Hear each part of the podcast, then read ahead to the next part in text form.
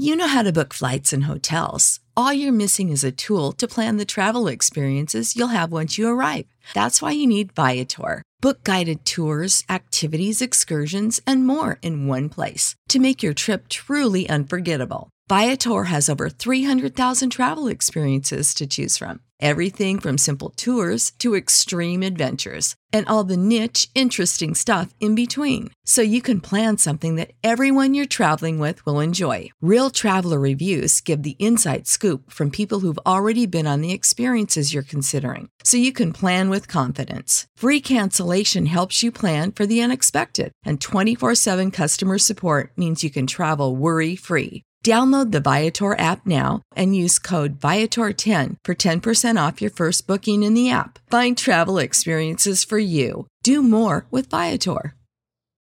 When you need mealtime inspiration, it's worth shopping Kroger, where you'll find over 30,000 mouth-watering choices that excite your inner foodie. And no matter what tasty choice you make, you'll enjoy our everyday low prices, plus extra ways to save, like digital coupons worth over $600 each week. You can also save up to $1 off per gallon at the pump with fuel points. More savings and more inspiring flavors make shopping Kroger worth it every time. Kroger, fresh for everyone. Fuel restrictions apply. This is Wheel Bearings. I'm Dan Roth. And I'm Sam Abuelsamid. There's been a little while. We had some travel. There were some shows. Uh, Sam, you were out at the uh, NVIDIA thing while New York was going on, and, and I was at work. so I didn't go anywhere. Slacker. Yeah, right, exactly. Um, but we have a, a, bunch of interesting things to, to talk about because there was, uh, you know, those events, and they companies like to announce things at events. Uh, that's what they're. That's what events are for. But but first, uh, we shall get into what we're driving. So, what have you been in? Well, uh, before I headed out to California last week, I was driving the uh, 2018 Honda Accord uh, Touring 2.0T, uh, and the, the, new Accord, uh, which I think is like the ninth or tenth generation Accord. I don't know. It's, who, care, who counts anymore? Um, anyway, it came out last year, and uh, it won the North American Car of the Year in January, and um, it's it's a really good car, and nobody's I mean, know, buying it's, it. It's, yeah, well, I mean, nobody's buying any of the midsize sedans, unfortunately, yeah, um, or cars in general. Uh, but you know, I mean, this is, um, you know, it's it's prop. I would say right now, the Accord is probably the best car in the segment. Uh, of course, you know, next week, who knows? You know, when something new comes out. Uh, but uh, for now, you know, it's it's a fantastic car. You know, this time around, um, when Honda redid this Accord, they um, they dropped the coupe. Um, you know, the the sedan now has more quote unquote coupe like styling. Um, you know, so it's basically you know it's a fastback design like the Civic uh, sedan. Uh, they and uh, it's got uh, four cylinder engines only this time around. So there's the, the 1.5 liter turbo from the Civic and a 2 liter turbo, which is basically a detuned version of the engine in the Civic Type R uh, with, I think, 252 horsepower, uh, 265 or so foot pounds of torque. And um, it's a great engine. And and the amazing thing is, you can actually get an Accord with that two liter turbo engine and a six speed manual gearbox with three full pedals. Um, unfortunately, the one I had did not have the manual transmission. It was uh, it was the new ten speed automatic, which debuted on the Odyssey last year. Well, so at but least that, it wasn't the CVT. No, no. Um, the CVT is only available with the 1.5 liter. Uh, so if you get the two liter, you get this 10 speed, uh, which is a really great transmission, you know, for, for an automatic. Um, it, you know, shifts are completely seamless. Um, you know, the touring, uh, version that I had has, uh, paddles on the, on the steering wheel. So you can do manual shifting if you are so inclined. Uh, but, you know the, the, the engine you know has plenty of torque um, you know more than enough get up and go uh, for anything you're going to want to do and you know if you want something a little bit sportier you know you I think if you go with the uh, the Accord Sport 2.0T um, you know you're that's about as close as you're going to get to a, you know an Accord Type R for the foreseeable future well and the Sport is going to be sporty enough for just about anyone. Yeah. oh yeah. And I, I do like that they they seem to have gotten a little looser with the the specifications this time, so you can even get uh, a non-sport Accord equipped in a, a way that will please the driver. Because the part of the problem with the Accord Sport in the past has been it was really limited uh, in in terms of even the color, and that was how it was possible. I think for for a large degree, just because they they limit all the the various um, versions, and and that made it affordable enough to build and to sell. Uh, Honda has a pretty tight eye on the bottom line, maybe more so I think than than other automakers because they're smaller. So they they tend not to make stuff that they can't make money on. Yeah, well, I mean the you know Honda and and also Toyota as well have have always been um, pretty tight in terms of the number of buildable combinations you can get, um, and you know that's a pattern that we're now starting to see copied by other manufacturers. You know, Ford is is definitely moving in that in that direction on the 2019 Fusion, the refresh Fusion. I think they're down to um, like something like 32 buildable combinations uh, down from hundreds of thousands. Well, I think that uh, probably uh, makes room, though. Yeah, that that probably makes room for like the F one fifty that has like forty three million different well, ways to configure it. That's not it's not exaggerated. I think it's only twelve million. Okay. Either way, like, I, but th- there's there's that part of it, but um, yeah, th- by limiting, I think limiting the the buildable combinations, it's it's smart in a way, right? Like, y- you don't buy any other thing sort of quite as customized other than maybe a house. Or you don't go yeah. buy a fridge like like you know with with option packages. Yeah, no, ab- absolutely. Um, you know, the the fewer the fewer different build combinations you have, the easier. You know, certainly the easier it is to guarantee you know consistency. You know, consistent quality of the builds. Um, you know, and it also it makes it easier. Uh, you know, for the uh, for the dealers, you know, they, they don't have to worry about stocking as many different variations. And, you know, the reality is, even when you have hundreds of thousands or millions of build combinations, there's usually only a few dozen that account for, you know, typically, you know, upwards of 95% of all the actual builds that happen. Right. Uh, you know, so, you know, by getting rid of, you know, all those edge cases where there's, you know, they sell, you know, 20 or 30 of them in a model year, uh, you know, it, it just simplifies everything, you know, all the way down the supply chain. Well, uh, yeah. The dealers are only going to order the cars that they know they can sell for the most part. They may do one or two right. oddballs, but yeah, in general, they're not going to they're not going to go for stuff that that can't be sold. So it makes sense to just trim those right out of the lineup.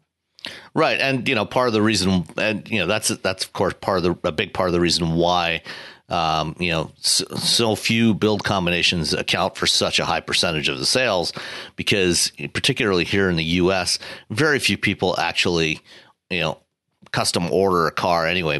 The vast majority of customers that buy cars just walk into the showroom, you know, and you know they buy one off out of the dealer inventory. Or worst case, they might have, you know, if they're looking for a particular um, package but with a different color. Um, you know, they might have a dealer, you know, do a dealer locate and you know swap a car with another another dealer. You know, but in general, they the vast majority of cars in the U.S. are sold right out of dealer inventory, and so that's why they order you know only the ones that they're confident that they can actually sell. Yeah. So our little dealer uh, sort of ordering uh, aside uh, is over now. what did you think of the car though? Because to me, the the Accord is this generation of Accord is kind of like a, a return to what has classically made the Accord great. I think it's a lot sharper looking than at least the last two generations, if not three generations of the car. It, it's a, you know it's still kind of conservative, but it's it's delicately styled, and and just it looks like a Honda. And I don't know what yeah. it is that makes it look like a Honda. No, I, I agree. Uh, you know, I think it's it's definitely got a more uh, modern look to it. It's it's a sleek look. It's not as conservative looking as the last couple of generations, you know, which were more upright sedan designs. Um, you know, the interior you know, I think is is you know, uh, Honda's always you know generally done a, a, pretty good job on their interiors, and and that is true again of of this one. You know, and and this new Accord, uh, you know, finally you know finally ditches the uh, the dual screen setup that they've had on the past generation Accord. Um, so you now have just a single touchscreen, you know, up in the top, and it's you know one of these, um, you know, more like a, a tablet style where the, the, screen is not embedded right into the dashboard, so it sits up a little bit higher, uh, you know, which which means it's closer to your your line of sight. You don't have to look as far down for it. Um, the the model I you know the one I had was a touring model, which is the high end trim level. Uh, so it was basically you know uh, loaded up with just about everything, uh, including a heads up display. Um, you know, it had the Honda sensing on. Well, actually, Honda sensing package is standard equipment on mm-hmm. the Accord for 2018. So you get things like adaptive cruise control and a lane keeping system.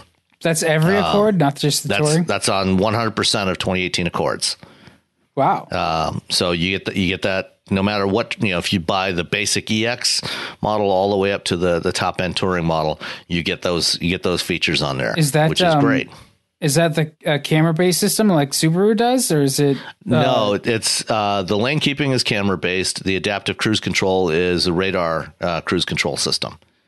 Huh.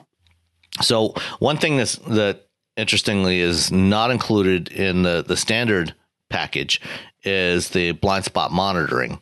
Uh, but that's available as part of a separate package, which you know uh, you know is unfortunate because I think that's actually a very useful feature. Um, and if anything, I would take the the blind spot monitor over the the lane keeping system. but you know that's you know, and that's actually the approach that Ford is taking with their Copilot package that they're making standard on the Fusion this year uh, for tw- or for 2019 is they're going with uh, or actually they're going with lane keeping uh, and collision alert and the blind spot monitor and you pay extra you, you can buy the adaptive cruise control separately. Uh, honda and toyota both have the adaptive cruise control and lane keeping as standard with the blind spot monitor as a separate standalone option. So you know it's enough to whatever. make your head spin Do they they yeah. don't they're not doing um have they finally decided not to do that lane watch nonsense? Oh yeah, lane lane watch is history. I mean, it's it's still on the Civic uh, until it gets its mid cycle refresh. But you know, like for example, and that may well be for the 2019 models uh, because the uh, the new Insight that uh, debuted in production form last last week in New York um, is based on the Civic, and it has it, it ditches lane watch as well and goes to uh, a, a, proper radar blind blind spot monitor system. I mean, to be fair, it was a, it was a try. It was you know worth seeing. It was a swing and a miss, but yeah. you know, yeah. what are you going to do? Um, so and so you had the touring, so that has the adaptive dampers, and it must have driven pretty well. Oh yeah, it was it was fantastic. Um, you know, you got the you know normal and sport and comfort modes, uh, and uh, it's you know it's quick, um, very nimble feeling. You know for for you know what is you know a pretty large sedan.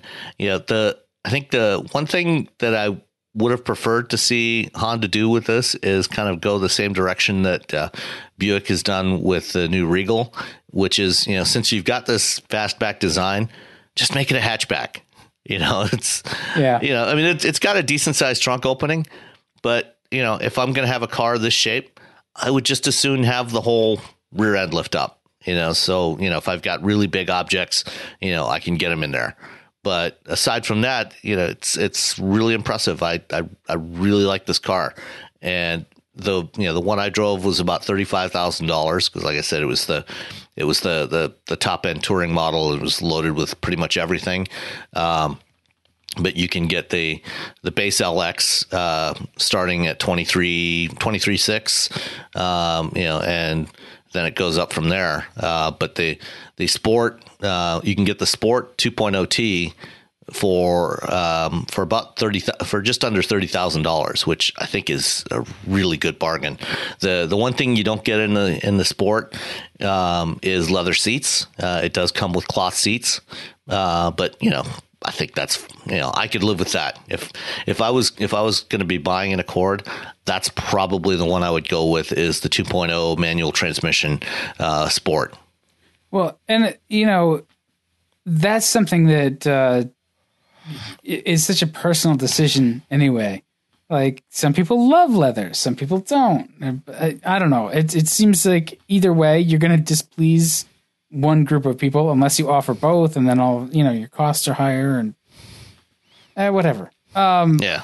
so I mean that's that's that's you know that's that's how you keep those number of buildable combinations down is you start to you you make some hard decisions about you know which which packet which combinations are you actually going to build and you know in Honda's case they decided okay we're going to build a sport with the 2 liter turbo and a manual transmission but you're not going to get an automatic with it or uh, you're not going to get leather with it Yeah. it does have you know a sunroof but no leather I do think it's it's um I, I don't know. I, I think it's it's kind of funny that the the sport uh, I don't know. I, I guess it's it's still kind of a not not trying to be like this sort of like BMW or, or Acura kind of thing where there's that that like little bit of luxury. It's it's it's more of like an old school sort of like sporty car. Like it's it's entertaining to drive, but it's still kind of basic. You know? Well, you know, it, certainly, I think in the case of the Civic Sport, it is more basic because the Civic Sport, um, you know, is based on the the base level uh, EX Civic EX uh, model or LX, the LX. Um, you know, and it just adds bigger wheels, you know, a few extra horsepower, things like that. Um, the in the case of the Accord Sport, it does have some additional amenities in there. Uh, so you know, you, you do you do get you know things like a you know a nice audio system and and some other features in there, and of course it does have the the Honda sensing package as standard on there. So I think I think you know it's it's a it's a really good compromise, especially you know if you get the uh, the two liter over the one point five.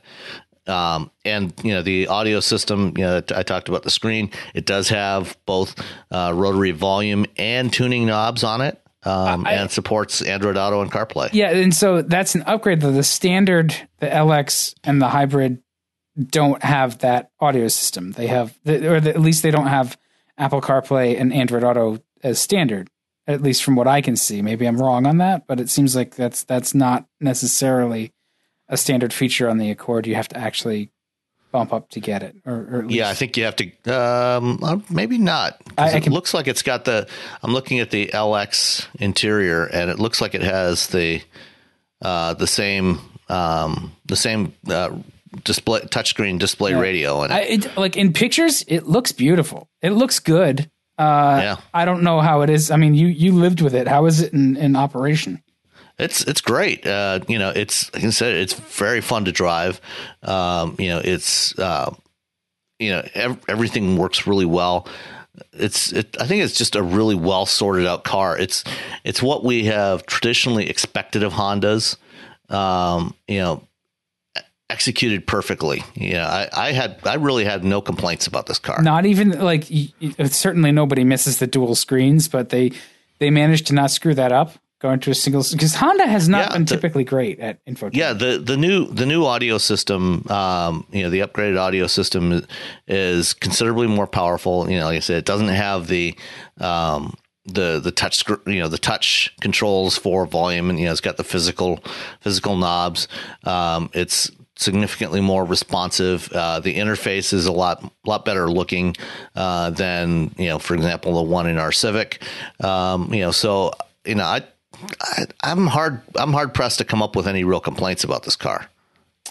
yeah, except for it's a sedan and nobody's buying them. I mean, to me, that's not a complaint. Well, I guess the the one complaint I've had I had is you know that I would just as soon it be a hatchback.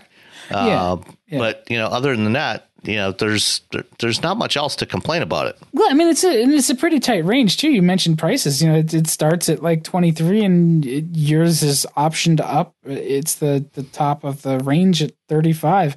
Like you can push a Fusion well into, the, or at least pretty solidly, depending on the Fusion, into the forties. Um, oh yeah, I mean, if you if you go you know with the um, the Fusion Platinum. You know, or the Sport, you can you can get up to about forty grand without uh, without trying too hard. Yeah, and as as good a car as that is, because the, the Fusion's a good car, uh, it, it's not anywhere near as pleasing to drive as even the last uh, last Accord I was in, where it they just they feel like two different things, and uh, I know which one I would prefer. yeah, no, I, I, I would definitely uh, choose the Accord over the Fusion. So we'll we'll see how that shakes out. I mean, I I think that given all the accolades it's gotten, it's it's going to be hard to beat. In part because, uh, at least from a driver's perspective, I mean, uh, I, I don't know that any other automaker really has the stomach for it, and honestly, I don't. They probably don't need to. Uh, given where everybody's going, they need to put their energy into where the people are buying right now, and that's crossovers. You know, sedans, and, that, and, that's you know that's what Honda and, and everybody else is doing. Yeah, you know they they are they are going in that direction. You know, with crossovers. You know, we're going to see more crossovers from both the Honda and Acura brands. Um, you know, and I'm just looking at the the specs, the specs and features uh, for the Accord, and you're right. The the base LX model does not get Android Auto and CarPlay support, so it's it's a little less feature capable version of the audio system.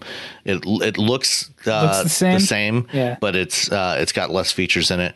And then from the Sport on up, all the all the others, so basically everything except the very lowest end base LX have Android Auto and CarPlay support. And one of the other things that they've uh, got in here, which uh, granted is also in some, uh, I've, I've experienced it in the um, uh, in some Mercedes cars as well, is there's a little uh, NFC reader built into the dashboard uh, just to the left of the radio. So if you're not using Android Auto or CarPlay, uh, if you have a phone that has NFC built into it, um, to set up Bluetooth, all you do is just hold your phone next to that little NFC logo on the dashboard, and it will automatically pair it for you, so you don't have to go through all the pairing rigmarole. rigmarole. Oh, that's what that weird little icon thing is on the dash. Yeah, yeah, that's that's the NFC uh, reader, and huh. um, Mercedes Benz has that on several of their models now, and Honda is the first mainstream one that I'm aware of that does that. So if all you want to do is just is just pair pair your phone with Bluetooth and not use the the other stuff, you can uh, you just tap it on there. Um, it, assuming your phone has NFC, just tap it on there and it will automatically pair. My last phone had NFC. I don't even know if my current one does. I, I have to look. Um, huh. I mean, that, that's cool. I, it's also available in, in a wide array of grays and whites. There's also a red and a blue. there are, and there's a black. Uh, yeah. just, Although I'm you know, I looking at the strongly recommend you choose either the red or the blue because you know you, you want it to stand out. It's just so funny. It's like you've got white orchid, lunar silver, modern steel, I know. Don't, champagne you know, don't- frost. Don't, even get me started on this, you know, ridiculously monochromatic color palette that car makers are offering now. Listen, there's Um, there's Kona and coffee. Honda's though. as bad as anybody on that. well, you can get a brown. It it does look. It looks. It's I don't know. sort. It's, it's it's a grayish brown. Is it? Yeah. Yeah, I mean, it's it's a pretty gray brown. it's it, it's gonna look good in that red though. That red with the the The the blue is also really good. yeah. I like I like the blue. I'm I'm partial to the blue. Uh, but the the one I had was one of the grays, um, which is it, well, Of you know, course. it's it's gray. What are you what are you gonna say? Yeah. Well, hey, I also had a gray car this week, so Oh yeah, what did you have? I had a, uh, uh, it was it was gray like a battleship, and it was about the same size. Uh, I had a BMW 740e, which is it's a new, I guess it's a new 740 model for 2018, but it's basically a hybrid, uh, plug-in hybrid. Um, Uh, actually, they've they've had the seven they've had the the plug-in hybrid for a year or two because I had one about a year ago. okay, so um, I it was my first introduction to it. It was like, oh yeah, I forgot they were going to do that because you know you pay more attention than I do apparently. Um, and it was like it's the My high, job. It, yeah, it's it's the high end uh seven series. So you know you, they all kind of blend together after a while. You go, oh yes, that's a big car I can't afford. Um, it's a it's a lovely, lovely vehicle. Uh, it just really, really, really impressive. Uh, I came away astounded at how how well done it is. Um, you know, for a company that resisted hybrids and electrification for so long, BMW makes a really good hybrid. the last last couple ones I've driven, I've really liked the way they drive. Um, Yeah, you know, and it's kind of odd to think of a car that big, you know, powered by a two-liter four-cylinder engine. Yeah, and that, but that's so. I was thinking about this as I was driving it today too. It's like you know, I don't mind it. I I came up on European cars at a time when it wasn't uncommon for even the top end of a model, you know, of the range to have a four cylinder. But it, this is the first, I think, first four cylinder powered seven series in the US market. They might have had four cylinders in the sevens before, but generally they've been sixes or eights or twelves, not not fours. Um, but if you don't like four cylinders, you're not going to like it here because you can hear it. It's it's it's not obtrusive. It's it's very muted, but it's there. Other than that, you don't you don't really feel it. It's not buzzy. This is it's a very smooth car. It's very well isolated. With the the hybrid powertrain too, it, you certainly never feels like it lacks any power. Uh, it, it moves off quite smartly. It's it's very satisfying to drive. I guess unless you're going to drive it like a like like it's a sports sedan because it's it's definitely a cruiser. Um, it's it's not the BMW for for fast driving attempts. You know, it's, I've it's, well anything this long is yeah, you know, and it's. It's going to be a, a, bit of a, a cruiser. Well, what what surprised me was how uh, how nimble it feels, and it you can feel the rear wheel steering working.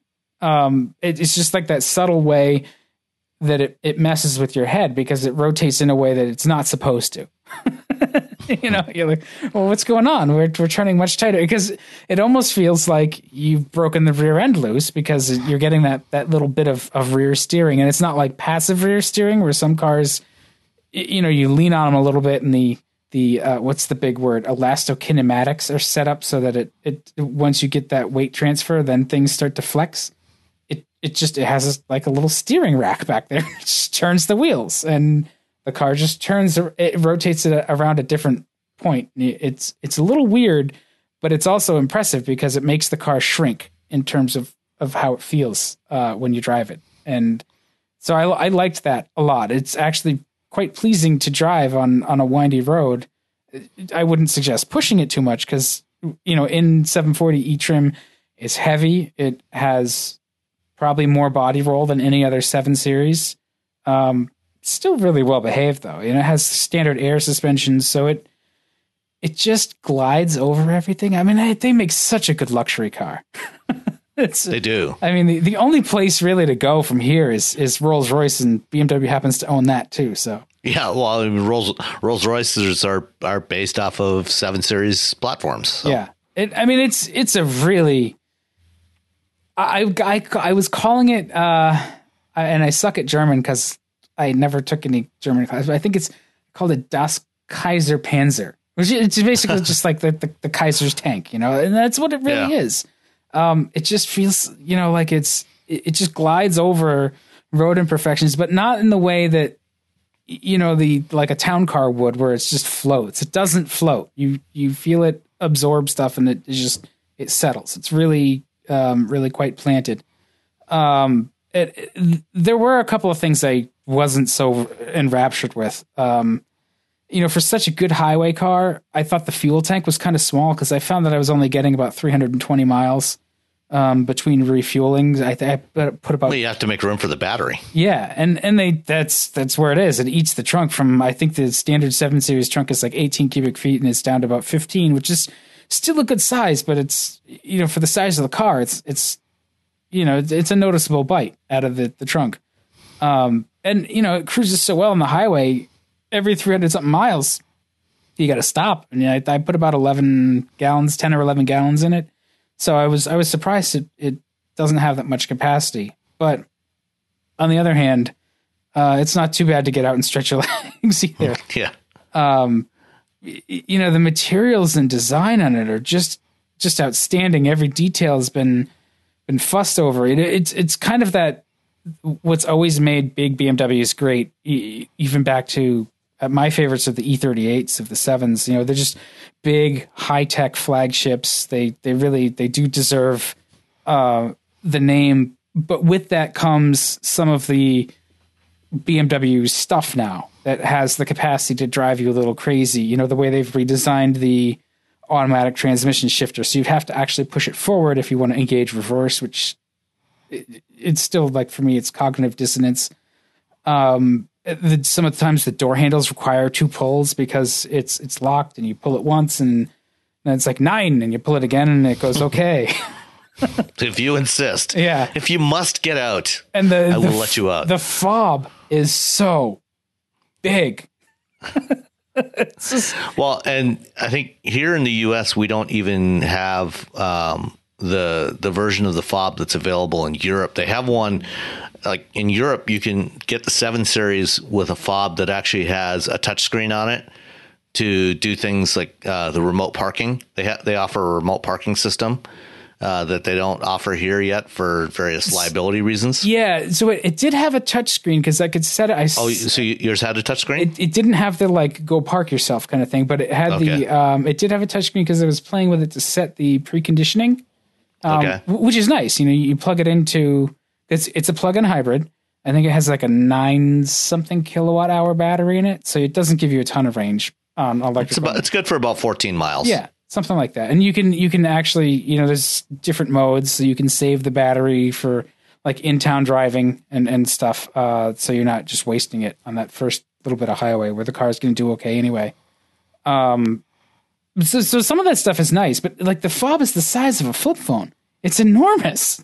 it's just like how do you put that in your pocket? Where do you where, where do you stick it? Uh, and you know, like I wanted it to have like other features. Like I certainly with a fob that big, I should be able to call somebody. It should have like Snake on it, so when I'm bored in a store or something, I can like, but if, whatever. Uh, I, I think that's that's probably a thing. We're either going to go with just big fobs or the access cards or something. There's, there's not going to be any middle ground. It's going to be either big and big and obnoxious or, or small and, and elegant. So speaking of monochromatic color palettes, Yeah. um, I'm, I'm looking at the BMW USA website right now, the build, the build, uh, build and price for the seven series, and you know, I mean, this is even less vibrant in terms of colors than the uh, than Honda's palette. Oh, yeah. you have your choice of carbon carbon black metallic, uh, black sapphire metallic, uh, cashmere silver metallic, which is a, a slightly cham- slightly champagne tinted silver, glacier silver, I think that's what this one is. No, no, maybe this is this is more of a gray. I, yeah, it's hard to tell. imper- imperial blue, which might as well be black, um, dark graphite metallic, which might as well be black, black, alpine white, um, mineral white, Singapore gray. J- uh, Jatoba brown, which is actually the only one that actually really looks like a color, uh, and the one I, the the 740 I had last year was in fact brown, uh, and then there's Magellan gray, uh, Arctic gray, and uh, jet black. All of the It's like- grays. yes, Yeah, but you know, like I think that's part of that is the the BMW thing. They know that people want them in those colors, but they're they're also selective about sort of the the difference, you know, the the subtle differences. Well, well, the, the the thing about BMW though, especially like with you know the high end models like the seven series, you can go into a BMW dealer and they have their individual program, Yeah, and so if you want a different color, they will happily build you one in whatever color you want, even if it's something that they've never built before. You know, if you want to match, you know, match your your uh, sofa in your living room, uh, or match, you know, your your girlfriend's hair color, you know, just bring us a, a sample in, and they will color match it, and they will paint it whatever color you want for a suitable, you know, Yeah. premium um, you know, and and put you know whatever color leather or any other material on the seats, you know, again for a suitable upcharge. Um, you know, so that you know, and the same thing applies to all of the the German brands. You know, uh, Mercedes Benz will do this, and and Audi, um, you know, or, or you know, of course, you know, Rolls and uh, Bentley and and those guys as well. Uh, so you know, you're not limited to what's in the catalog.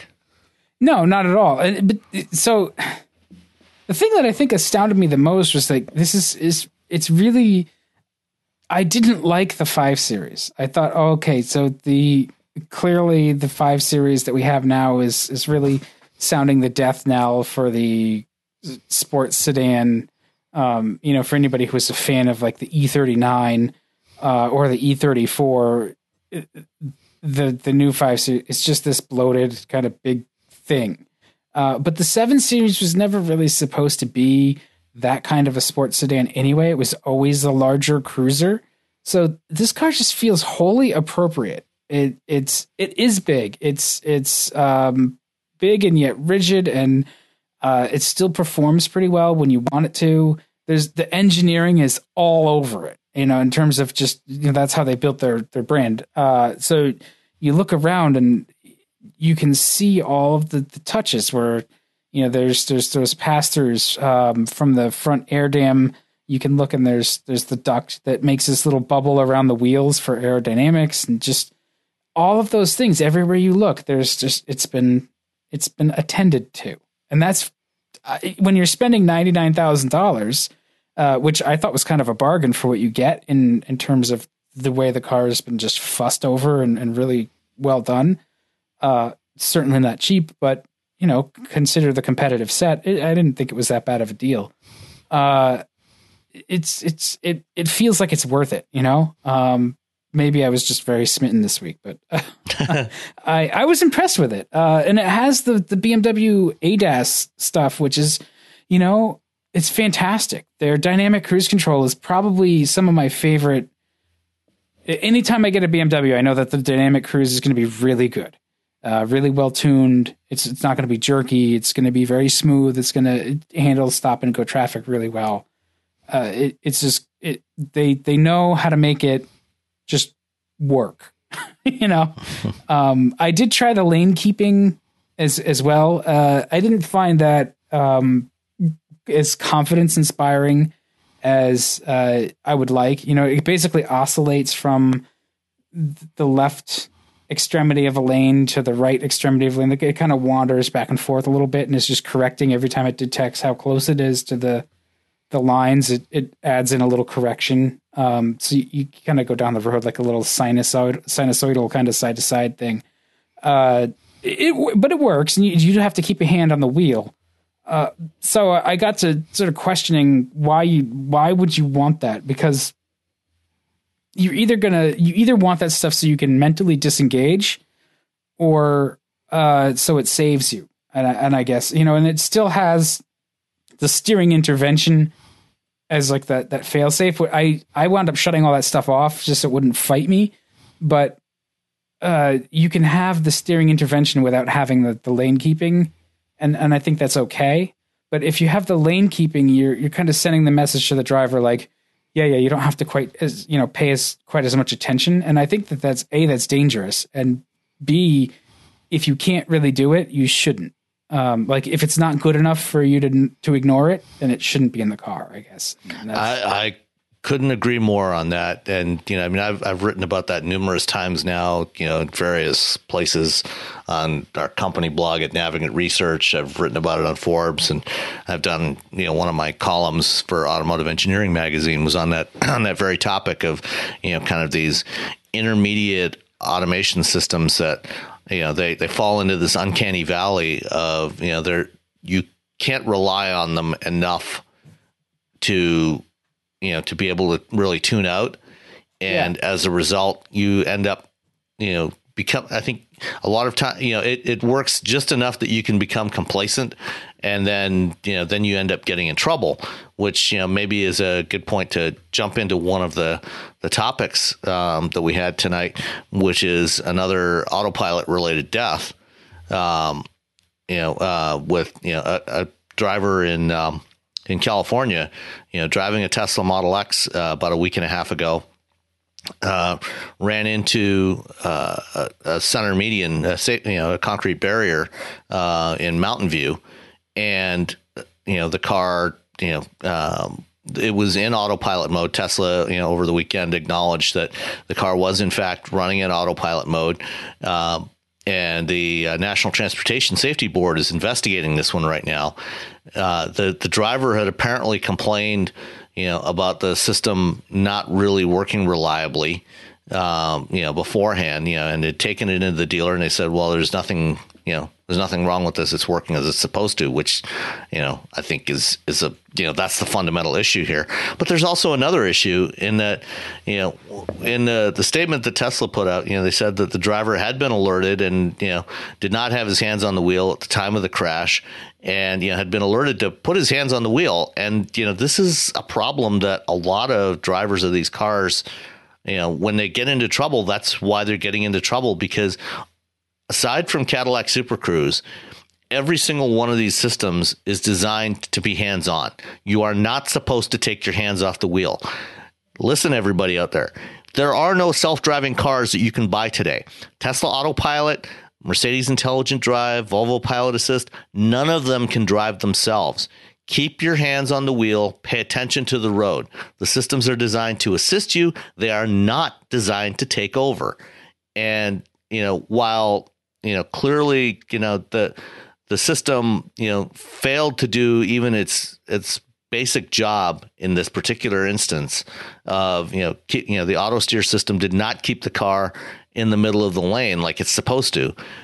The the fact is, you know, the driver you know had experienced this before knew that it was a problem and yet continued to use the autopilot system and continued to take his hands off the wheel you know so you know i think you know, it, I think it's it's Tesla, you know, basically needs to disable the system until they get it sorted out because, you know, from talking to people that own uh, various Teslas with with autopilot on there, um, you know, it's clearly not sufficiently robust to be relied on, and so it should be disabled. And but if you do have it, you know, if it tells you to put your hands on the wheel, put your hands on the wheel, no matter what brand of car it is.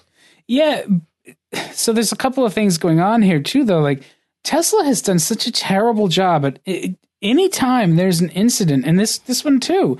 You know, they waited to verify whether or not autopilot was engaged. They dropped it on a Friday night to for whatever sort of diversionary tactic, or just to, to hopefully bury it, or just have it not get picked up. Um, it, it just they're not helping themselves appear transparent whether they are or not. I they're yeah just, they're they're providing you know um, false transparency. Yeah, and, and beyond that, um, if if I'm an automaker and my product is involved in an incident, especially an incident where there's a fatality, I'm going to have a, a, a, a well-tuned response to that, and I just haven't seen that from Tesla. It's they're just they're sloppy.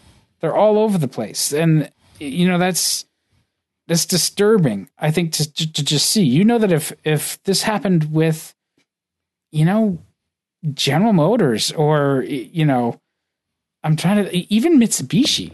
you know, I'm trying yeah. to think of like a small automaker. Uh, they would have a much more buttoned up response to this. Just you know, our teams are looking at it. We're working with the NTSB. Uh, we can't verify anything. First of all, uh, I, you you kind of don't want to be out there dropping details of an ongoing investigation anyway, whether or not it exonerates your product. You just, you know, you you you you have to sort of keep it under wraps and let the thing play out. It seems like they need some media training, and part well, of the problem is know, Elon yeah. Musk. and well, I mean, you know, the problem the problem there is, you know, Elon's going to do whatever Elon feels like doing. Yeah, you know, and you know, this is part of why they've got a revolving door in their PR department uh, because nobody, you know, he doesn't listen to anybody. Um, he he does whatever he feels like. That said, you know, again, I I don't think it was necessarily wrong for Tesla to acknowledge that yes, autopilot was engaged at the time of the accident. However, you know, the other stuff that was a lot of the other stuff that was in their statement, the excuses they were making, right.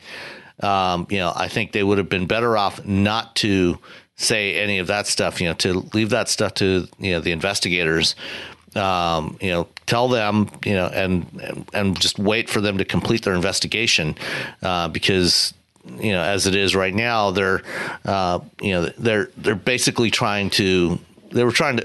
It was clear they were trying to put the blame on the driver, and Granted, some of that blame does belong on the driver because he did not listen. He yeah. knew that there was a problem with the system. He did not pay attention to the alerts, and he used the system as it's not intended to be used anyway. But so yeah, but you know, like this is however many incidents in now of Right. Well, that, that's. I mean, that's also why I say that, you know, if a system is going to behave like that, if it's not going to behave consistently, which is, I mean, that's the fundamental problem with all these systems is they're inconsistent in their behavior. And if it's not going to behave consistently, then it should be turned off. It should not be used.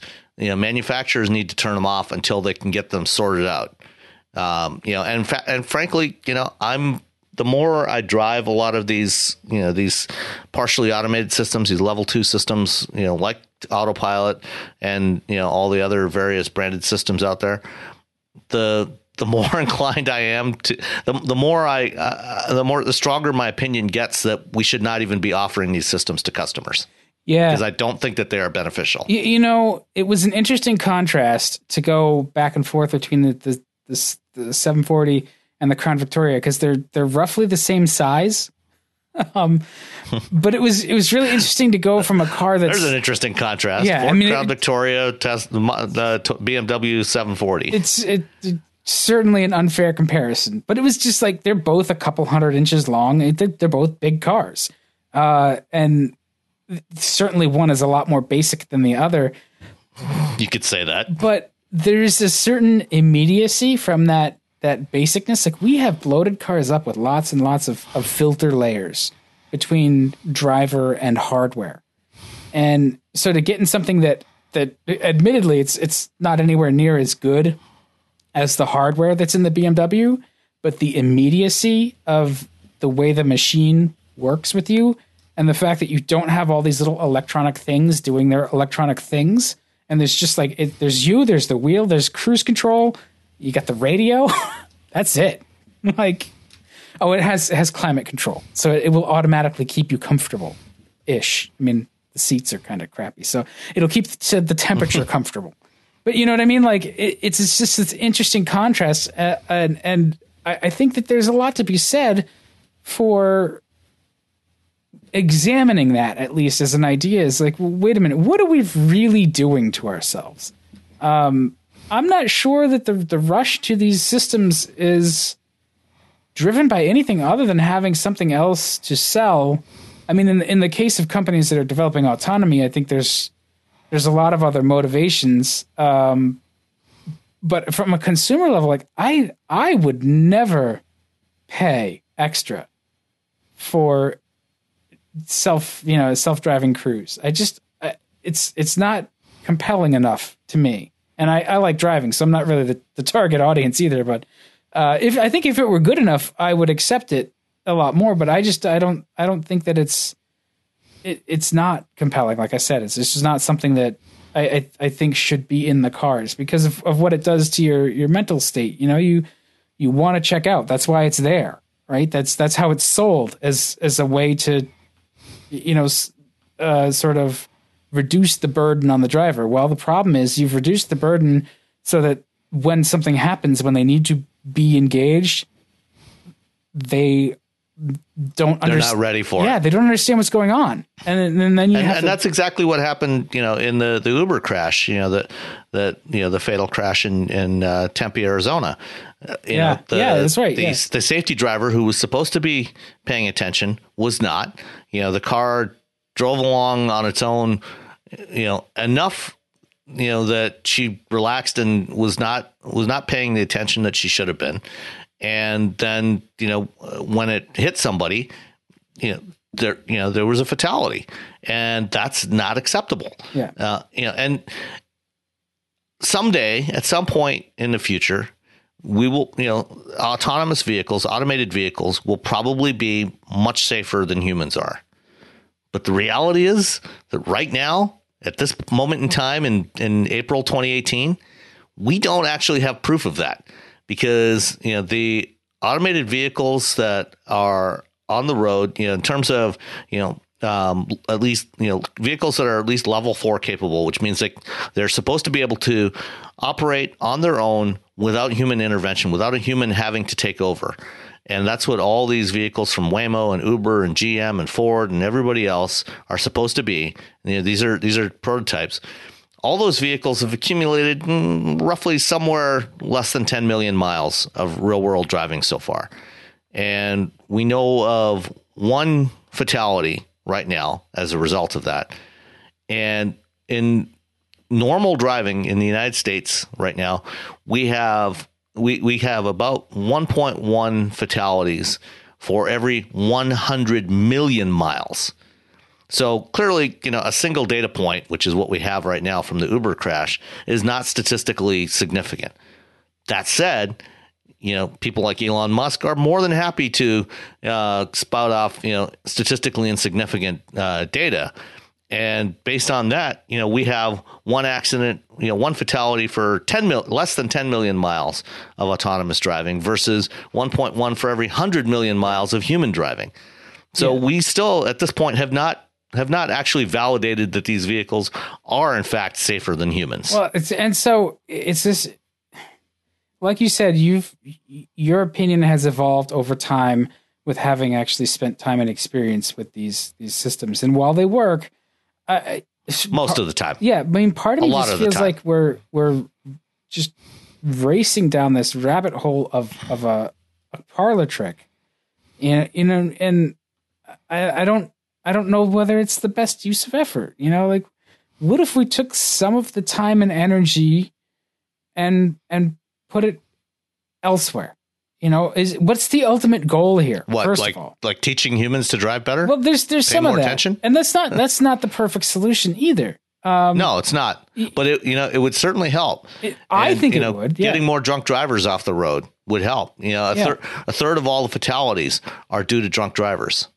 Yeah, well, and and uh, you know, the we've seen a rise in, in accidents because everybody's addicted to their little dopamine devices. So I, I don't know the best way to counter that, and it's certainly making the car watch out for you while you're going to distract yourself on purpose, no matter you know the fact that everybody knows that's super dangerous. I see people around me every day doing it anyway. Uh, yeah, having a bunch of sensors and some automatic hardware, uh, it's one solution. And, you know, the automatic emergency braking seems to actually pay off a lot. Pedestrian detection seems to pay off probably a lot. So where's where's the balance? I I don't know. Um, I would hope that if we did invest in better drivers standards or, or something, that we we do see a, a commensurate reduction in in accidents. I, I, you know, part of it is that I'm a driver. I like to drive, right? So I want people around me to share the joy, or at least just pay as much attention as I try to. Uh, I don't know that it would would would 100 percent or or would would statistically significantly reduce incidents. I, you know, my gut feeling is that it would, but who knows? Um, until we try it, we haven't tried it. It just it seems like there's that that subset of like fully autonomous driving that's trying to replace humans because humans are labor and therefore they're expensive. They want to do things like get paid and unionize, and that's troublesome. um, and then there's you know, or you know, get things like you know, you know, health benefits and you know, paid vacations. yeah, and then uh, they're gonna go out sick, and they're gonna you know you're gonna have to call in somebody to cover it. It's just a hassle, I know you know. And then humans there's are such a pain in the neck. there's uh, there's that also the other subset of people who can't drive or who are less mobile and and that that is you know that that's actually a very legitimate thing you know i mean people who either can't or uh, or won't drive you know for whatever reason whether it's because they're elderly or young or you know physically disabled in some way that prevents them from being able to drive or they just you know prefer not to drive. You know and you know having having options for those people you know i think is extremely valuable. You know Yeah. if we can if we can provide mobility for people um, that's affordable and safe i have no objections to that but i just want to make sure that if we're going to do it through via technology that you know we can actually you know make sure that it is going to be both affordable and safe Yeah, I I I don't know. I feel like I'm just gonna just continue to complain about it for now. So let's just move on. okay Um, so while the New York Auto Show was going on, and we'll get back to that, um, you went the other direction to the other coast, and you went to um, the NVIDIA GTC, right? The yeah the the, the nvidia gpu technology conference yeah, which is uh, big name. yeah, one, one of uh, several such conferences that uh, NVIDIA hosts uh, in locations around the world um, every year, and uh, their their big one in San Jose, um, right uh, right near their headquarters, um, happens to always you know be the last week of March, and this year that happened to coincide with the New York Auto Show, which is sometimes the last week of March, and sometimes it's other dates, you know, because it's tied to Easter. Um, so this year, you know, I went out to uh, GTC because they were having lots of discussions about uh, autonomous vehicles and and what Nvidia is doing in that space, and um, you know, NVIDIA is in terms of providing the the compute platforms for these automated vehicles. NVIDIA is definitely one of the leaders in that space. They, um, you know, they have really moved aggressively to uh, make their chip technology be the you know trying to trying to make that be the preferred solution for automated vehicles and uh, that that means that they, um, you know, they are putting out some really high powered chips, um, but they're also working aggressively to reduce the electrical power consumption of those chips. You know, when they when they started down this path a few years ago with their first generation of their Drive PX system, um, you know, they were using their Parker chip, you know, which was consuming a couple of hundred watts of power. Um, and you know now their their latest version, the Xavier, um, which actually combines um, you know a couple of different uh, chips that they were using previously onto a single a single piece of silicon. Uh, it now does uh, 30, 30 teraflops of uh, so 30 trillion operations per second um, at 30 watts of power consumption and their their next generation one that they're now sampling uh, is called their their Drive PX Pegasus board. Does 320 trillion operations per second to do some really gnarly uh, AI calculations, um, and uh, that you know, that's they're doing some pretty incredible stuff. But one of the one of the neat things they're doing is their their simulation capabilities. So they're building these um, server machines that are able to run really amazing simulations. You know because one of the issues you know i talked about you know that we've you know all between all the various companies that are developing autonomous vehicles they've run you know somewhere less than 10 million miles on public roads uh, and, of testing. And you know with uh, simulation you know with high powered simulation you know they can run millions of miles per day you know, running through, you know, uh, hundreds of thousands of different scenarios every day. So every time you make changes in the software, you can go back and rerun it through all these scenarios and make sure that you, when, you know, when you fixed one thing, you haven't broken something else. So and that's going to be a key to all this. How does that actually work? Like, how does that train the AI? Because you're not actually so, running it out in, in the real world. It's all simulation. So how, how does that yeah, so so what they what they've been doing is you know they Nvidia has a fleet of cars that are equipped with sensors that are not actually running autonomously. Um, they're just going out and drive. You know, the, they've got drivers just going out and driving around collecting data. And every company developing automated systems is doing the same thing. They they're using their autonomous vehicles, but they're also using other vehicles with sensors on there to go out and collect data about what's what's happening on the road. You know, getting into all these different scenarios, and then they have to take the, the this raw sensor data. It has to go through. Uh, it has to be processed. You know with a lot of human intervention, um, you know, to go through and label everything. So they they pick out the scenarios that uh, look relevant and look interesting that that they need to train the AIs with. And they go and label everything in there. So you label all the other vehicles, you label the pedestrians, you label cyclists, you label, you know, everything that you want to be able to recognize in that scene has to be labeled. And then that uh, that data gets fed into the the AI algorithms, into these neural networks, and you feed in all these different versions of data into it, and that trains the neural network. Um, and you know, then once you've tra- once you've done the training, then you have to take another set of data, a completely different set of data that is not labeled, and you know, test it on that data because you, you don't want to test it on the on the same data that you already trained it on. You have to test it on different data. So that means you have to collect a whole bunch of data. Uh, but as I said, it all you know to to do the training, you need good you need good data. So you have to go through and find the stuff that's relevant, and then it has to be accurately labeled. Um, and so that's where you know there's companies like um, uh, Mighty AI and and there's a couple of other companies that specialize in doing this kind of stuff. You know, so they'll take the raw data from companies like Nvidia and Intel and others, and they'll do the labeling and then and then give it back to them, uh, and they'll also provide other data for for training purposes. Um, and then you know what they what Nvidia announced last week. One of the things they announced is their uh, Drive Constellation and Drive Sim.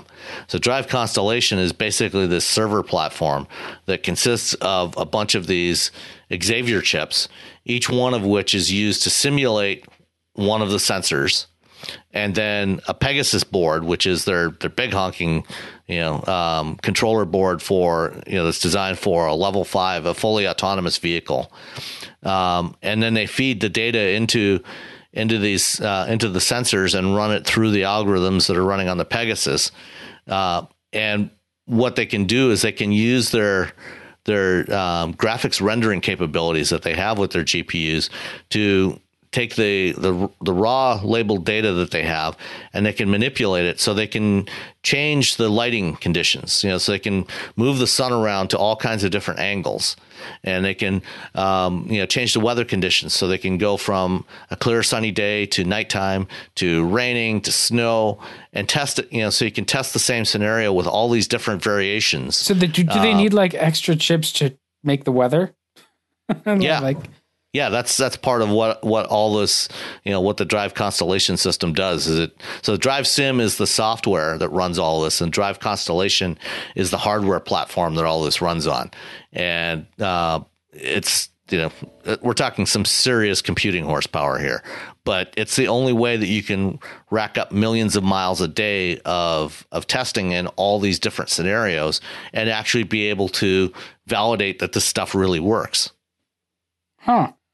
I mean that, and that's that, that's key. The the thing that you shared with uh with us over the, the weekend too, with the just the the the amount of raw power. Uh, uh they had a system that was like petaflops of, of yeah of data. Well, that that yeah, that's that's something different. That's their uh, that's their DGX two platform, which is just this. It, uh, Jensen Huang, the founder and CEO of um, of Nvidia, he does these unbelievable keynotes. Yeah, you were pretty impressed with presentation. Them. Yeah, they you know they go on for like two and a half hours uh, usually, and you know the thing is he does all this without a script. You know, he just he knows he knows everything that's going on in his company. He understands all this technology, um, and you know he just gets up there and, and he's got a, a basic run of show. You know, these are the topics we're going to cover, and they've got a bunch of slides. But he he just talks for two and a half hours, you know, and they do these live demos and it's pretty amazing. But the, the DGX2, he calls it the, you know, world's most powerful GPU, you know, it's, uh, it uses 16 of NVIDIA's Volta chips, which are, that's right now, that's their most powerful uh, individual graphics processor. It's got 16 of these in this box with this uh, new technology they call the NV switch um, that, you know, gives them you know multiple terabytes per second of data transfer. So all all the chips in this box can talk to each other, talk to any other chip in the box, and, and it, it's just a huge amount of of processing power. It sounds like a heater. It's what it sounds. Uh, like. Yeah, well, there is that too. It it uh, it does it does generate a little bit of heat. Uh, and and and consumes some electricity. Yeah. Although you know one of the things that that you know Nvidia has really been focusing on, you know, at their uh, you know their, their uh, research group is you know redesigning like the the small you know the lowest level elements of these chips, the what's known as the flip flop, uh, to reduce the power consumption to actually switch the state of a flip flop, which is the, that's the that's the you know the the lowest level component of the transistors that you know that do all the calculations in a in a processor. And you know they've they've managed to cut the power consumption of a flip flop to, to change the state of a flip flop by forty percent, um, which is pretty amazing. That's a lot of and, power reduction. That's I mean, yeah, it is. It, you multiply that out by the amount of, of you know operations. So all of a sudden, you're starting to you you're talking real real watts and volts and amps and stuff. Oh yeah, That's uh and, and big dollars. yeah, and and just the amount of uh economy you can you can then drive with that you know as and that's that's the thing right it's still it's moore's law right uh the the technology is going to get more powerful and smaller and and or, or it's going to get more powerful uh on an ongoing basis which will also allow us to shrink it at the same time um and and we've just we've continued to see that over decades now and it's a it seems like every time you, you think that that may be coming to an end, uh, it continues to to improve. Uh, I mean, there's Well, especially on the GPU side, you know, on the the CPUs, you know, the the, the main you know central processors, um, you know, that that drive our computers, um, you know, those have kind of hit a brick wall in recent years, and basically the only way they're getting more performance out of those is by adding more cores to them. well, I mean, But the, physics G- are a the thing. GPUs are still racing ahead. Yeah. Well, and GPUs like because because they're more specialized processor, right? So they they can still, you know, a CPU is such a it's a general purpose processor. Well, it, it's it's it's both specialized and and and not specialized. You know, it's it's more about the way that the chip is architected. You know, because it it can do thousands of operations in parallel. Oh, you know, yeah, so it, it's more it's it's more it's more of a you know these simplified um, operations, but you know doing thousands of them at the same time is what makes a GPU so powerful. If you can figure out how to code to it, and you know NVIDIA has developed you know the software to be able to use these things for you know all kinds of different applications. Like you know they're using them in healthcare for for diagnostics. You know for for rendering you know things that you know the the data that's coming off of MRI machines and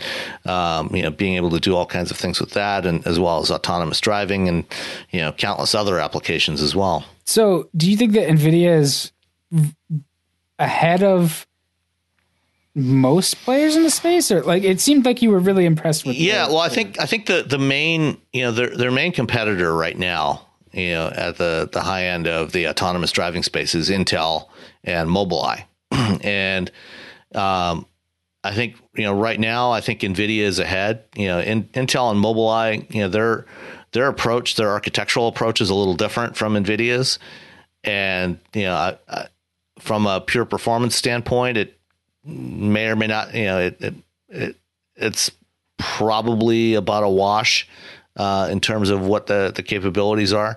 You know, in, uh, Intel has talked a lot about the the comp- the power efficiency of their system. That but theirs isn't coming out till you know they're not going to be sampling it till 2019.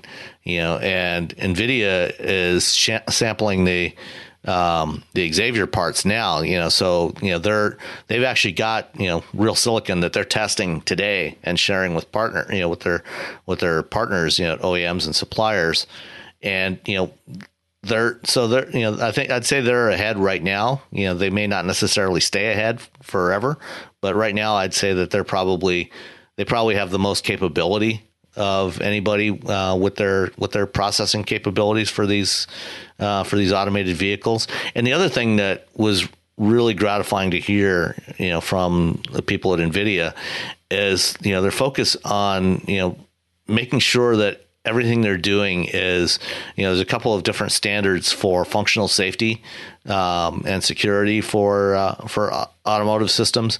There's you know what's known as ASIL D and and ISO 262. Um, and they're really focused on making sure all their parts are completely automotive grade, you know, so that they will be safe and reliable and, and robust um, in the automotive environment. And you know, in the tech industry, that's not something you hear very often. I mean, they, you know, they they they tend not to focus too much on safety. Um, of, yeah, so, of it's any good- good to kind. hear. Clearly, yeah, so it's so it's good to hear Nvidia, you know, really put in a lot of emphasis on that. Well, and that has to be uh, a key part of it is um, you have to sacrifice some of that speed to make some of the, the reliability and, and guaranteed performance um, and safety when you're you're putting this stuff out.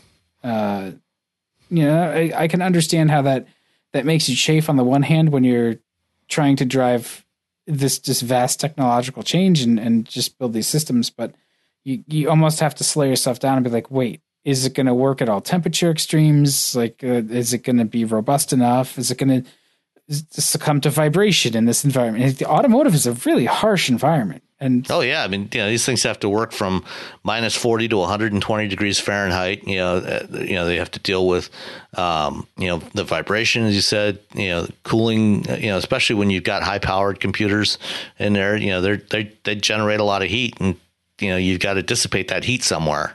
Yeah, and so I guess the last thing I think about too is like, is this stuff more and more possible, or is it only possible with the move to 48 volt with the, the heat that we're talking about? That's power consumption, and you know we can we can pack as much power as we want on board these cars, but uh, at 12 volts, it, they're, they're, you do bump up against limits that are, are practical.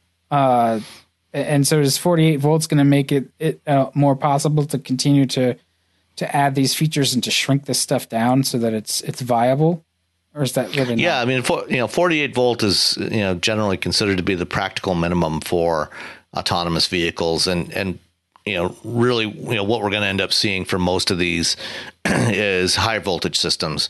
So they're going to be either either hybrid, plug-in hybrid, or battery electric, or or perhaps fuel cell. Um, you know, high voltage systems to to really get enough electrical power to both for the computers, the actuators, and also for the, all the sensors. You know, the sensors take a lot of power as well. Yeah, or we can just um, get like a, a Mr. Fusion or a uh, a very small nuclear reactor. Probably. Yeah, or, or or you know, you could go take a you know a defensive driving course for a couple hundred bucks, um, and you know just be more careful. Put your phone down, you know, and uh, you know, get a car with a manual transmission and and no uh, no electronics in it, and just drive it. I was thinking today that um, a motorcycle would be a good antidote to it, but then I, you know, with my luck, I'd get plowed into by somebody. I wouldn't hit anybody, but you know, yeah, you'd, you'd get hit by a Tesla on autopilot. Yeah, that's great. All right, let's move on. Uh, the New York show happened too, and so there was a bunch of uh, announcements at that show. I think probably the most, uh, the sort of like the top three, or at least the, the sort of splashiest for us. Were um, obviously the Lincoln Aviator. I think probably tops a lot of lists. It, it was just it was an impressive debut. Uh, good to see them working in what I feel is the right direction, and what I say is, is definitely the most important thing. Um, the Volkswagen since when? Since now. Uh, my kids are asleep, so I'm in charge again. Um, oh, okay. the Volkswagen Tano Tanoak, Tan, I think it's Tanoak. Um, I think so, yeah. And the uh, the new Nissan Altima. Maybe maybe that's Volkswagen's real problem is they just they got to come up with names that people can actually pronounce. Yeah, uh, that's not going to be their problem with that. So anyway, um, we should let you know what. Let's start with the the the best one, right? Uh, the the Aviator. So uh, that clearly uh, made an impression. Yeah, um, you know the the aviator name is back. You know the last time uh, Lincoln had a, a, a, model with that name, it was a, a Lincoln badge version of the Ford Explorer. And uh, what do you know? This is a Lincoln badge version of of the next generation Ford Explorer. But smartly, they're rolling out the Lincoln first. Yes. Um, and so, honestly, the the re and you mentioned last, I guess it was last week that I should I should come up with a an ad campaign for Lincoln. And so the reintroduction of the Aviator gives me a hook for the ad campaign. So I'm thinking about it, and we'll get back to that. We'll we'll we'll do something, and then we'll put it in front of of uh, Lincoln and see what happens. Um, but anyway, uh, yeah. It so it's it's an all new platform. It's uh, yeah, it's an all new platform. Uh, you know, this is one of um, the five uh, let's see five flexible architectures that uh, they talked about a few weeks ago uh, going forward. So you know those those five were you know front wheel drive unibody rear wheel drive unibody body on frame commercial van and the EVs um, and so this is on their new rear drive slash all wheel drive um, um, unibody platform. Uh, so you know this uh, you know this particular one that they the what they showed is a concept, which will be coming in production probably sometime early 2019, uh, and will probably look very much like this concept. I don't think it's going to diverge very much from this concept, much as the the Navigator, you know, and the Continental before it both stayed pretty close to their concept versions. Um, you know, this one has uh, an EcoBoost, or well, actually, Lincoln is not using the EcoBoost branding anymore. It's just a twin turbo direct injected V6. They should call Um, it Twin Force because it was supposed to be Twin Force. Yeah, well, that's yeah. I mean, it's it's the original uh, iteration of it in the the MKR concept was Twin Force. such a good name. Yep. But anyway, um, you know, so you've got this engine in there, and it's a plug-in hybrid, and no details yet on any of the the plug-in hybrid stuff, what the range or anything else is going to be. Um, you know, but presumably um, the the basic hybrid drive unit is going to be a variation of the same one that is currently being developed for uh, the F one fifty and the Mustang. Um, and you know it'll be applied here with a bigger battery to make it a plug-in hybrid. It'll probably have somewhere in the range of 25 to 30 miles of electric drive range, um, and you know I think I think this is probably the the best iteration yet of the the new Lincoln design language. I think it's lovely uh, inside and out. I'm, they've done a really fantastic job uh, m- making this vehicle look good. I, I saw, I, I think it was Autoblog that said, uh, you know, it looks good for a three row crossover, or maybe it was Jalopnik, either or. This is like, no, no, no. It just looks good. It's a nice, you know, sharp looking design language. It it uh, it really works here, and it, it's gonna stand out on the road. Um, I I really really love the interior theme. It's just it's sort of low It's, and it's very well. It's, it's very much like the Navigator yeah, it's very in the clean. inside. Yeah. Um, the the platform I think is probably the most interesting thing to me. Just like okay, so it's a unibody. It's it's so it's rear wheel drive based, and uh, it looked like um, Alex Kierstein from Autoblog was peeking under it, and he seemed to to think that the IRS, uh, the independent rear suspension, shared quite a bit uh, with the Mustang. Um, which isn't like that's not that much of a surprise. That's smart, quite honestly. If you're an automaker and you have those, Yeah, those well, I. I, you know, I, I don't know. I, I I can't guarantee that it would actually share any that there would be any interchangeable parts with the Mustang, but I'm almost certain. You know, I mean, it would be crazy for Ford um, not to use the same architecture as the Mustang uh, in the back, which is you know it's an inter you know what they call an integral link uh, layout, and you know that that uh, suspension layout actually first came out on the uh, the Fusion and Mondeo. So you know they they took that they derived you know took a, a variation of that and applied it to the Mustang, and now you know, I'm sure they're taking another variation of that to apply it to these uh, SUVs. You know, so there's probably some beefier components. The dimensions, you know, are probably a little bit different. You know, they may have different track and uh, you know um, some of the other dimensions, but it's the same basic type of layout, and it's a system that works really well and provides a, a great balance of uh, both ride quality and handling capabilities. Yeah, and I would assume too that they, you know, maybe where the Mustang has um, aluminum arms, you might have s- something like a, a steel arm or something. or Mm, not necessarily. like cast versus forged, or, or just something. You know, Yeah. maybe. I don't. I It's don't. probably it's probably still mostly aluminum. yeah. Uh, but yeah, you're right. I mean, they may they may use some forgings in, in place of castings for some extra strength, um, or you know, use some steel components. Certainly, different things like different bushings, and you know, the the exact dimensions might be different as well. So they're they're you know, I would guess they're probably not going to be interchangeable with a Mustang. But you know, if you lay them side by side, you can see that it's the same basic type of suspension layout. Well, that's. I mean, that's fine. Uh, for years, Yeah. the Mustang and the works, Explorer had that uh, the the same basic, you know, live axle. So Yeah, why should it be any different? exactly. Um, and you, I think you Mustang guys now will go out and they'll snag the uh, the eight point eights out of the um the f- the last of the first gen Explorers, uh, because they did have the they did have the uh, live axle with the disc brakes. Jeep guys do it too because the 8.8s are, are really stout. They're they're good axle, and so you can beat. Yeah, them they, they they they go really nicely into uh, uh, you know an S one ninety seven or or a Fox body. Yeah.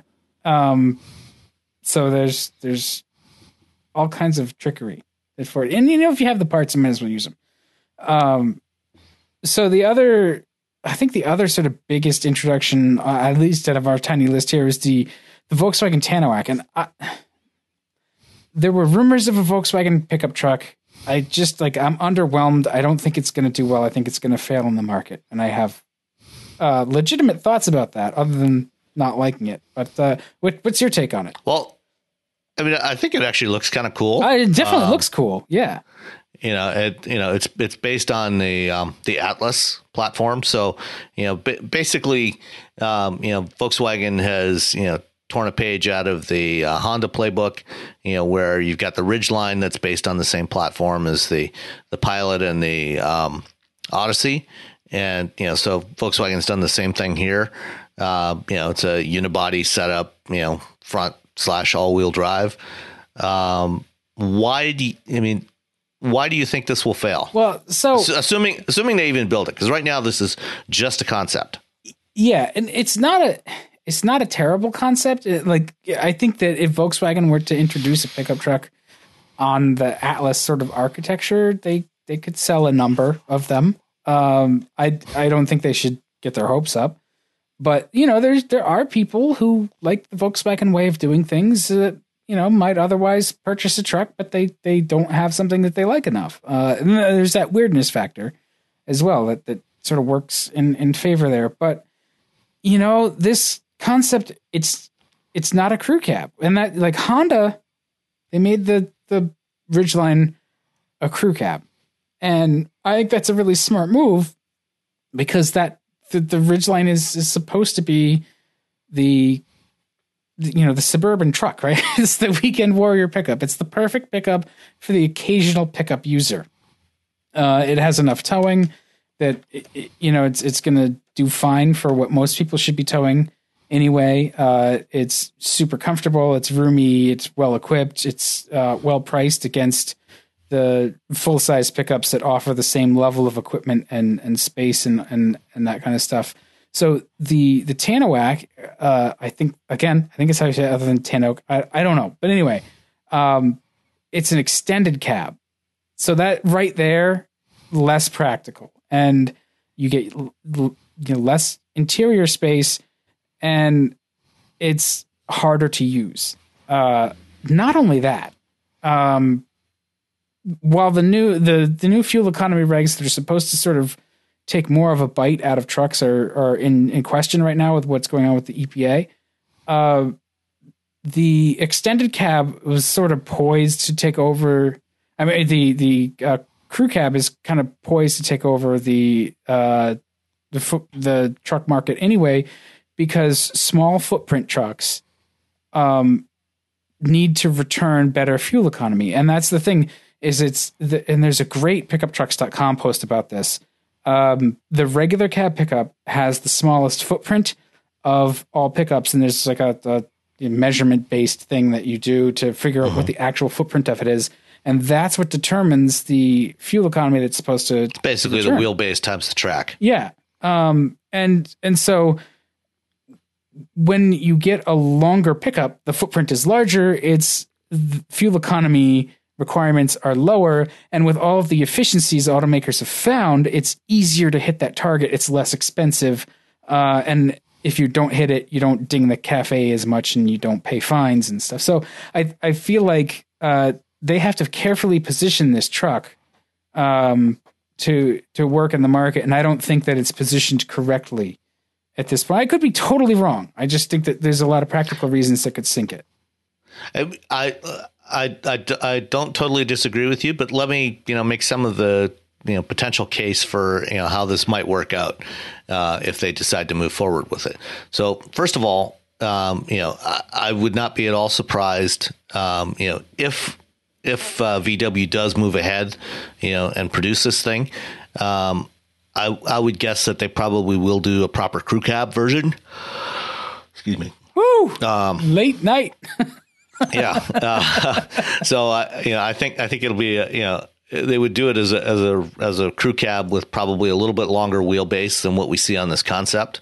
Uh, you know, t- to accommodate you know a full set of doors and and some extra leg room in that second row, um, and then you know part of the the rationale for doing this would be to you know get some extra um, economies of scale out of the um, you know, out of what they're already doing for the Atlas, you know, so they're they're all you know they're they also showed you know this uh, another Atlas variant, a two row Atlas variant, you know, a coupe uh, what they call and calling a coupe version of it.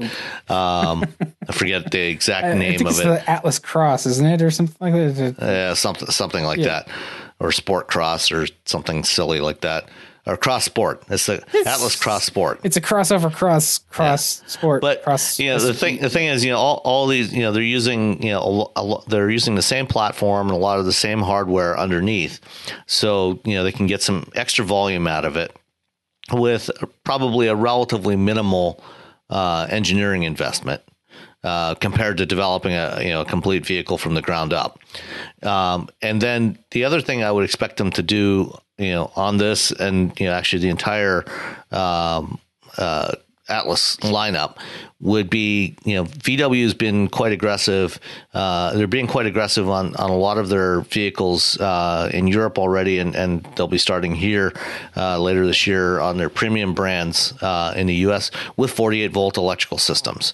Uh, you know, so they're you know, instead of going back to diesel, they're they're they're using 48 volt electrical systems and mild hybrids, which can help. You know, so they could do, um, you know, both the V6 and potentially a four cylinder version of this with a 48 volt electrical system that you know gives extra torque. Um, you know, to give it some extra payload capability and, and everything else. So they could potentially, you know. Um, have a vehicle that would help them get some extra volume, some extra margins, uh, profit margins, and without hurting their their cafe numbers too much. Okay, I mean, I I don't think. I mean, I. I, I don't know for sure that that's what they would do, um, but uh, you know, I'm just making the counter argument to what you just said. No, and honestly, like I, more truck choice is not a bad thing, especially in a, a slightly more manageable size than the the behemoths um, that the you know the main street uh, the, the sort of big three are making. Um, it's going to be really hard to compete on price with those trucks. That's all. And so they've got to offer something different. And you know, Volkswagen pickup that has a novelty factor. So I hey, it, hey, it remember work. the last Volkswagen pickup sold in America? Uh, it was the Caddy. What's the Rabbit? Uh, the Rabbit, yeah, yeah which it was super cool and half useless, but also super cool. Um, especially uh, when you maybe swap. maybe more than half useless, but yeah. I mean, it was always interesting when you'd see one that had GTI stuff swapped into it. Yeah. um, yeah. All right. So the last thing from New York was the uh, the Nissan Altima, and I kind of um, I yawned at that. I don't know if it's uh, it's me or just the car or the late hour. I, I don't know. What was your? You have it on the list here. What was your take about it? Well, there's a couple couple interesting things about this. I mean, you know, the design, you know, uh, that's always a, a, subjective thing, you know. But there's clearly, you know, heavily inspired by the uh, the V Motion Two concept from last year at the Detroit show. Uh, you know, they, they've taken that and basically toned it down a little bit uh, to create this Altima. Uh, but there's some interesting technical aspects of this. Um, you know, they uh, are ditching the V6 engine for this Altima. And this is going to be the first Nissan branded vehicle with the variable compression ratio four cylinder that just recently debuted in the Infiniti QX50, uh, which should be mm. a hmm. bit, very interesting uh, solution in here. Um, you know, and they claim that uh, that that engine uh, gets 27% better fuel economy than the V6, uh, which is pretty, pretty, substantial. Yeah. yeah. Um, I'm then the V6 is like the VQ is not the most fuel efficient V6 in the world. Let's let's be honest. But no. like still, that's that's pretty good. Almost thirty percent. Uh, that's a big number. It is, and uh, and then the other thing that's going on here uh, that they're going to offer on here is uh, their ProPilot Assist system, which um, you know is debuted on the uh, in, at least in North America debuted on the Rogue last fall and is also available on the Leaf now, um, and that's you know Nissan's first pass at you know a level two ish, you know, uh, semi automated system, you know, kind of autopilot like, um, you know, and it's, I think, you know, it's, it's a bit, um, I think it's a bit less capable than, than some of the other systems out there. Uh, on the other hand, you know, my experience with it in the Leaf, uh, and also in the, in the Rogue when we did the preview drive last summer um, was it was actually quite good. You know, quite quite good at what it can do and very consistent. Um, and you know, I think it's probably more consistent than uh, than the Tesla system.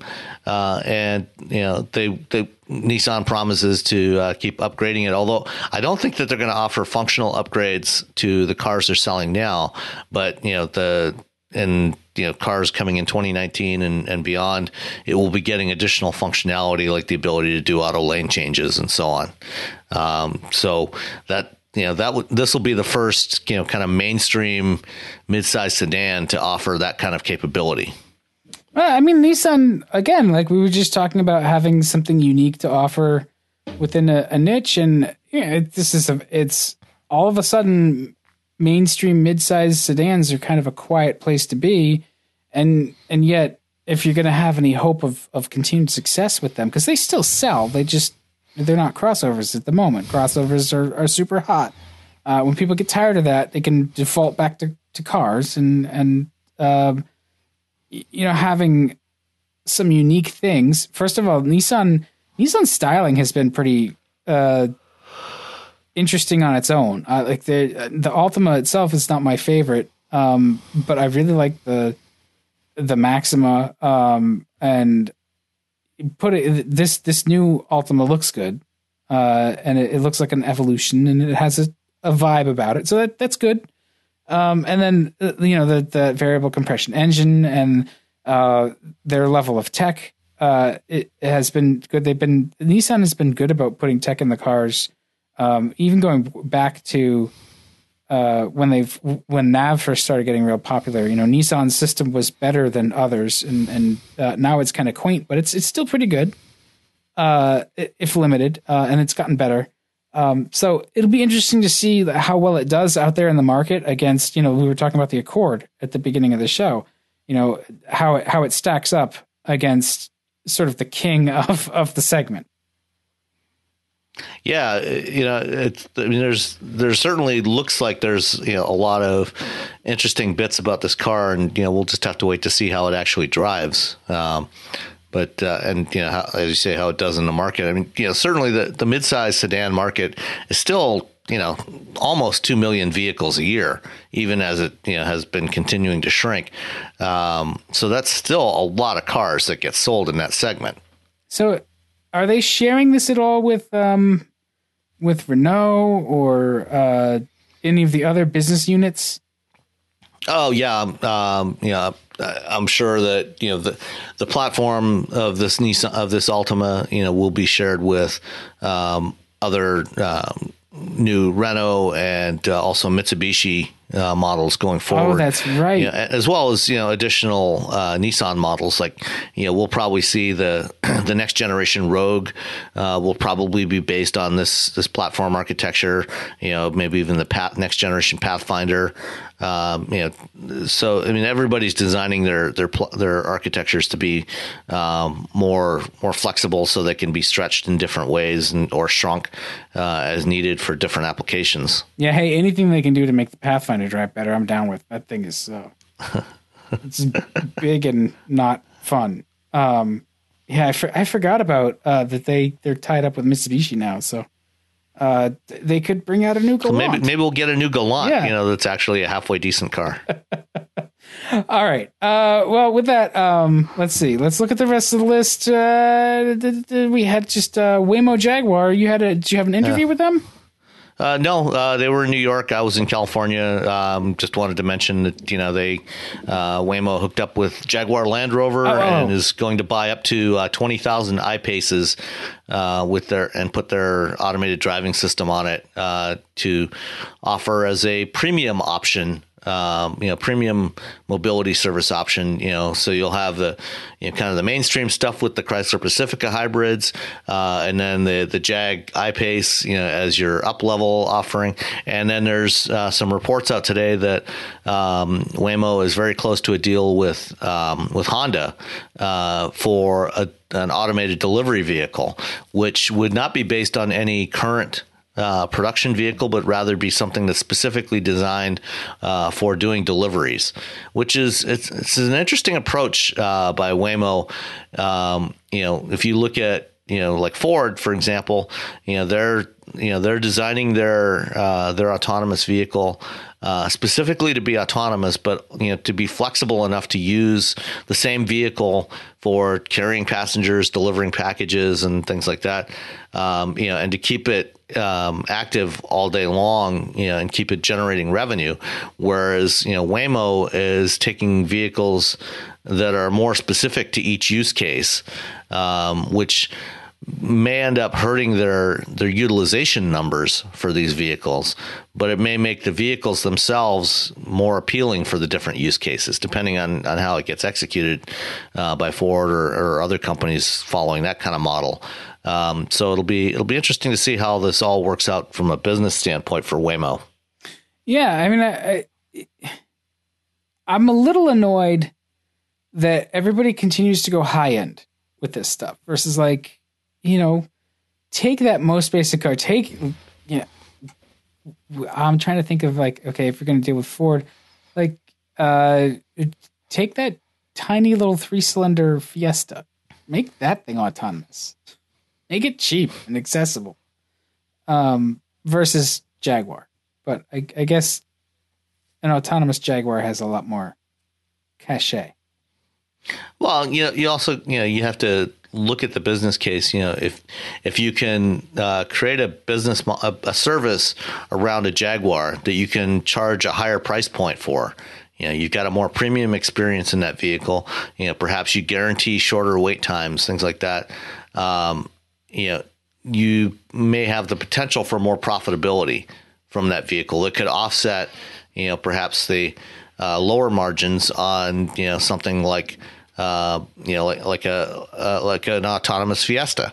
Um, you know, I think you know what what Ford seems to be leaning towards is something more along the lines of you know kind of a next generation transit connect Yeah. that is autonomous you know and that has a flexible interior that you know you can drop the seats down put in some racks for packages you know use it for package delivery at certain times of the day you know use it to carry people at other times of the day um, you know so that you've got the same vehicles in operation you know 20 out 20 plus hours a day or more um, you know, doing doing revenue generating work. Um, Like so a, like we'll- a train yes, know, or an- or an airliner, or an airline. you know. Yeah, but I mean that's that's a great model. That when you think about it, um, you know, there's there's still going to be some humps to to just convince the public that that's what they want to do. But I could see that having limited success in in certain areas, at least at first too. It, it could be very successful in somewhere like an urban core for sure. Yeah, and you know, I'm sure that uh, that Ford will also be, you know, using you know some Lincoln branded vehicles, you know, to offer something similar to what Waymo is planning with uh, with Jaguar and you know what what other uh, premium brands are doing. So you know, we're going to see a, a, a spectrum of different kinds of vehicles. You know, and I mean, you talked about you know using small vehicles. You know, look at what GM's doing. They're they're using the Bolt you know, as their autonomous, their first autonomous platform. So that's basically, you know, what you just asked for. Yeah, Uh, but so, it's just it's you not know, Waymo. You know, True. um, but you know, Way- Waymo's not done yet. You know, I mean, you know, who who knows who else they will cut deals with? That's you true. know, they've got they've got Chrysler, you know, and they've got Jaguar now, and and potentially Honda, and and who you know who knows what else will come along. All right. Well, in the meantime, uh, we'll just uh, try to avoid the self-driving cars because they're going to try to crash into us. so, um, so it, it it turns out, in terms of uh, reader questions and feedback, I think we managed to sell somebody uh, TLX A spec. yeah, it looks like that. Um, who was it? it Richard was, uh, Cifuentes. Yeah, he uh, looks like he picked up a, a, a blue uh, TLX A spec today, which uh, is fantastic. And as you say, that is a great color. That is that is the color I would choose uh, if given the option. Yeah, I really liked the white one that I had. I, mean, I loved that car. That was that's a cool Yeah. car. Um, and it's a, I'm sure he got a good deal because it's a good deal anyway. Um, we also had a question. Uh, we talked about the the Altima. Um, what do we think of the new Rav Four and the new Altima? Uh, there's a question from Jared Henshaw on uh, on Twitter. So uh, quickly, your your thoughts on the the Rav Four? Um, it's another compact crossover, and uh, you know, you know, it's you know, it's it's typical of the you know kind of the direction that um, Toyota's going now with their design. Um, you know, it's it's more styled uh, than before. Oh, yeah. Um, you know, and and and like the uh, uh, like the um, current generation. Um, Highlander, uh, you know, it, they've made it a little more truck-like this time around uh, compared to the previous generation. Um, you know, it's it's not bad. I you know I I haven't seen it in person, so Right. You know, um, it it's hard to say for sure, but you know, certainly from the the photos I've seen, you know, it it looks fine. Um, you know, I'm I'm not an SUV person myself. You know, uh, I'm not okay. I'm not inclined the, to buy that sort of 4 is vehicle. not an SUV anyway. well, that there's that, or or a you you know a crossover Yeah. or you know anything like that. Um, so you know, I I think I think I'm sure it will do just fine in the marketplace. You know, I, every time I see it, I I mistake it in, at first for um, the Forester. So I don't know what that says uh, about it. Uh, I think it's fine. Um, my hope is that they have upgraded the interior and uh, the infotainment to really uh, play in the segment because the last time I was in a Rav Four, those were two areas that were were lacking. I really have not been enamored with um, Toyota's interior materials and design, and even fit and finish um, over the years. Uh, you know, some some cars have been better than others, but uh, I hope that they they have have stepped it up there because the competition certainly has. So.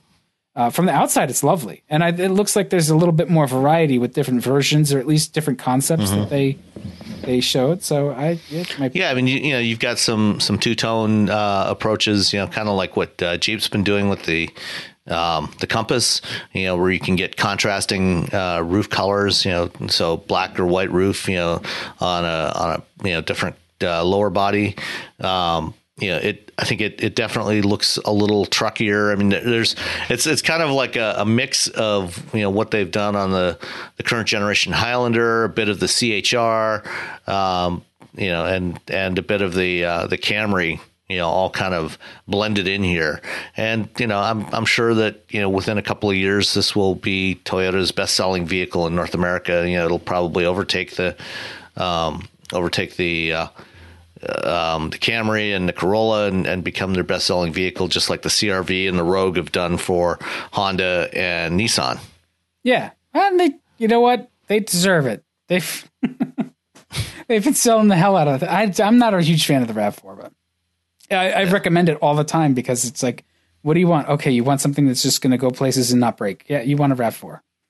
Yeah. Like, well, I mean, you know, you could, you, you know, a CRV would, Yeah. would be just as good in that case, Or or, the or, a Rogue, or the Rogue. yeah, or a Forester. I've recommended the Rogue too. I actually I like the Rogue um, quite a bit. Uh, yeah, see, so we all talked. We just talked about how we don't like crossovers, and then we just recommended like five of them to ourselves. Um, Well, no, not to ourselves. you know, to to the the general consumer out there that insists on buying a compact crossover instead of buying a proper car like they should. That's true. You know, if you must buy a crossover, you know, any of these are viable options for you. sure. Um, all right, one more thing before we go.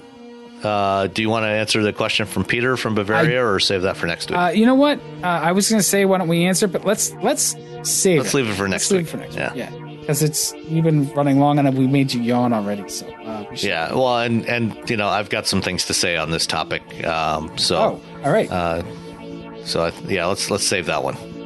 So we we will get to your question, Peter. Yeah, and you know it's interesting that it came in before stuff happened. So yeah, it's a different Yeah. perspective to look at. All right, so that is it for podcast uh, for episode what sixty Three. Of wheel bearings. So uh, we'll catch everybody next week. All right. See ya.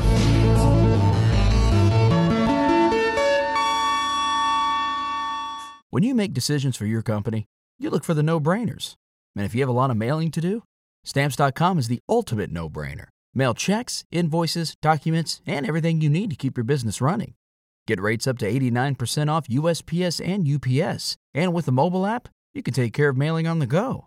Make the same no brainer decisions as over 1 million other businesses with stamps.com. Sign up at stamps.com with code PROGRAM for a special offer.